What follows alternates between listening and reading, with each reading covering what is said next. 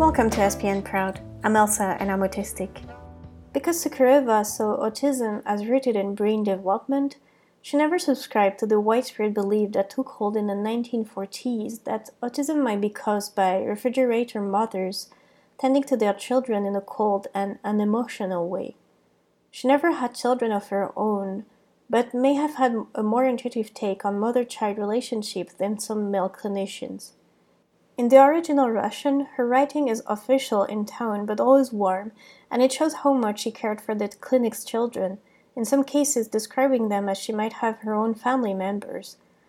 Her notes often describe, with almost maternal pride, how her child had become physically stronger, less moody, more social, and less anxious under her care. And she always made mention of her child's skills.